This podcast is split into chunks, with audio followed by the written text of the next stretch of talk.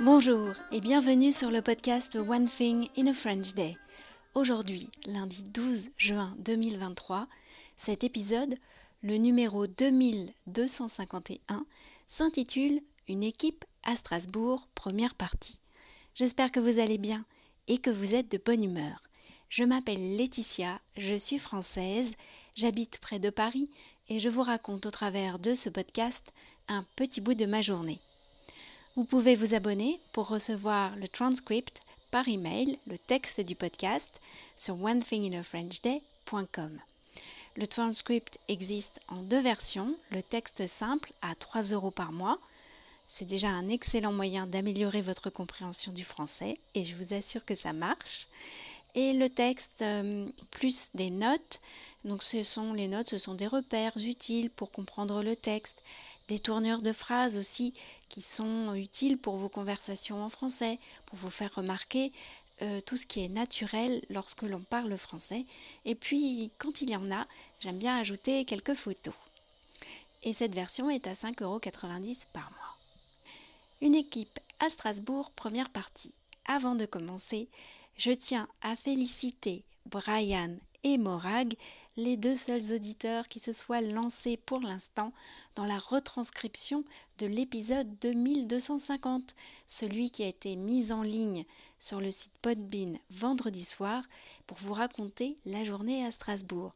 Il n'est pas trop tard si vous voulez participer encore et que vous avez accès au forum parce que vous êtes abonné.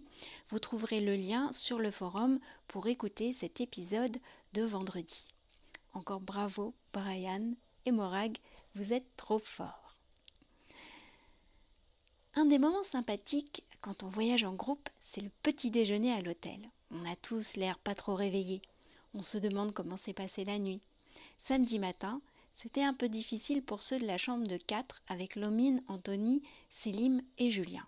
Selim et Julien avaient pratiquement fait une nuit blanche. À 8h15, notre groupe de 15 personnes a quitté l'hôtel pour prendre le bus.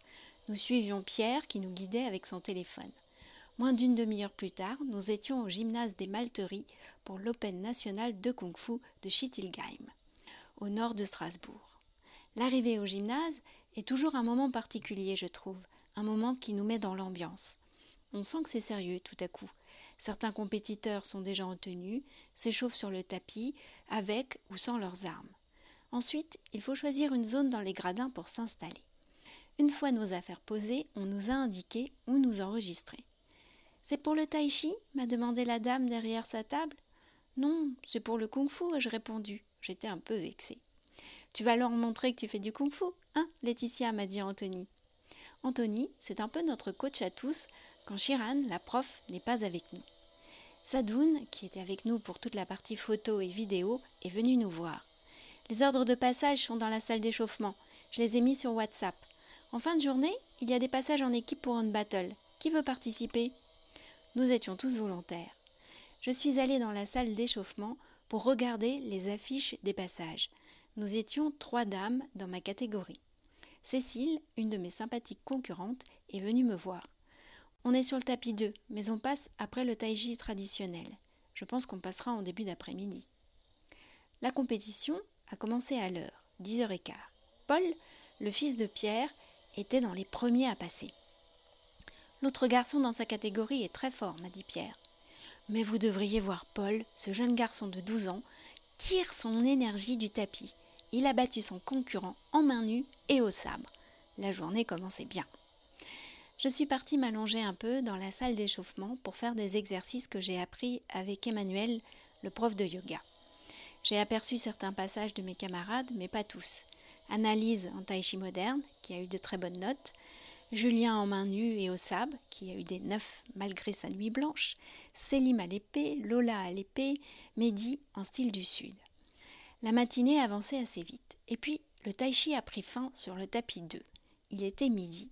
Cécile et moi sommes allés voir les personnes qui faisaient entrer les compétiteurs sur les tapis.